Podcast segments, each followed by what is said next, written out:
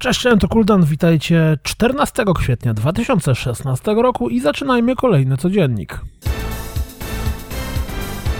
Pojawił się nowy zwiastun Alien Nation, opisujący klasy postaci, którymi będziemy grali.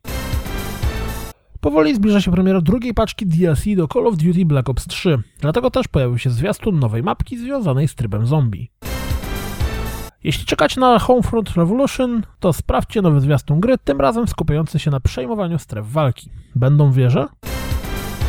Plague Incorporated Evolved, które dostępne jest na PC i Xbox One, być może pojawi się również na PlayStation 4. Tak wynikałoby z przydzielonej grze przez PEGI klasyfikacji wiekowej. Destructive Creation, twórcy Hatred, 19 kwietnia dowiozą na Steam swoją nową grę IS Defense. Jeśli macie skojarzenie tytułów z ISIS, to całkiem słusznie. Gra dzieje się w 2020 roku, gdzie bronimy wybrzeże Europy przed siłami ISIS. Jak widać ze zwiastuna, cały gameplay opiera się na zabawie w stacjonarny celowniczek. I don't even. 5 maja w Steamowym Early Accessie pojawi się Parchitect, duchowy następca Roller Coaster Tycoon. Mitomo, pierwsza smartfonowa aplikacja Nintendo, na tą chwilę dzięki mikropłatnościom dziennie zarabia ponad 40 tysięcy dolarów.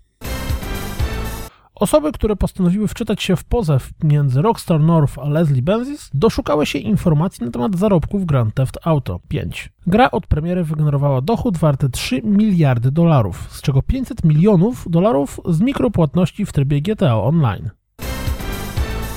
Zgodnie z wcześniejszymi zapowiedziami ruszyła zbiórka na Fear Effect Sedna. Na razie twórcy zebrali 30 z zakładanych 100 tysięcy euro.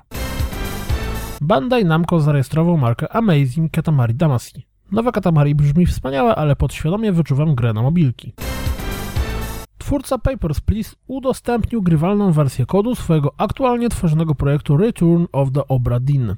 Gra robi wyjątkowe wrażenie chociażby ze względu na specyficzny styl graficzny, dlatego warto samemu sprawdzić to demko. Twórcy poinformowali, że do Total War Warhammer po premierze pojawi się sporo darmowych dodatków. Możemy obejrzeć czwarty, ostatni filmik przedstawiający zespół Santa Monica Studio. Tym razem dotyczy szefowej studia Shannon Stadstill.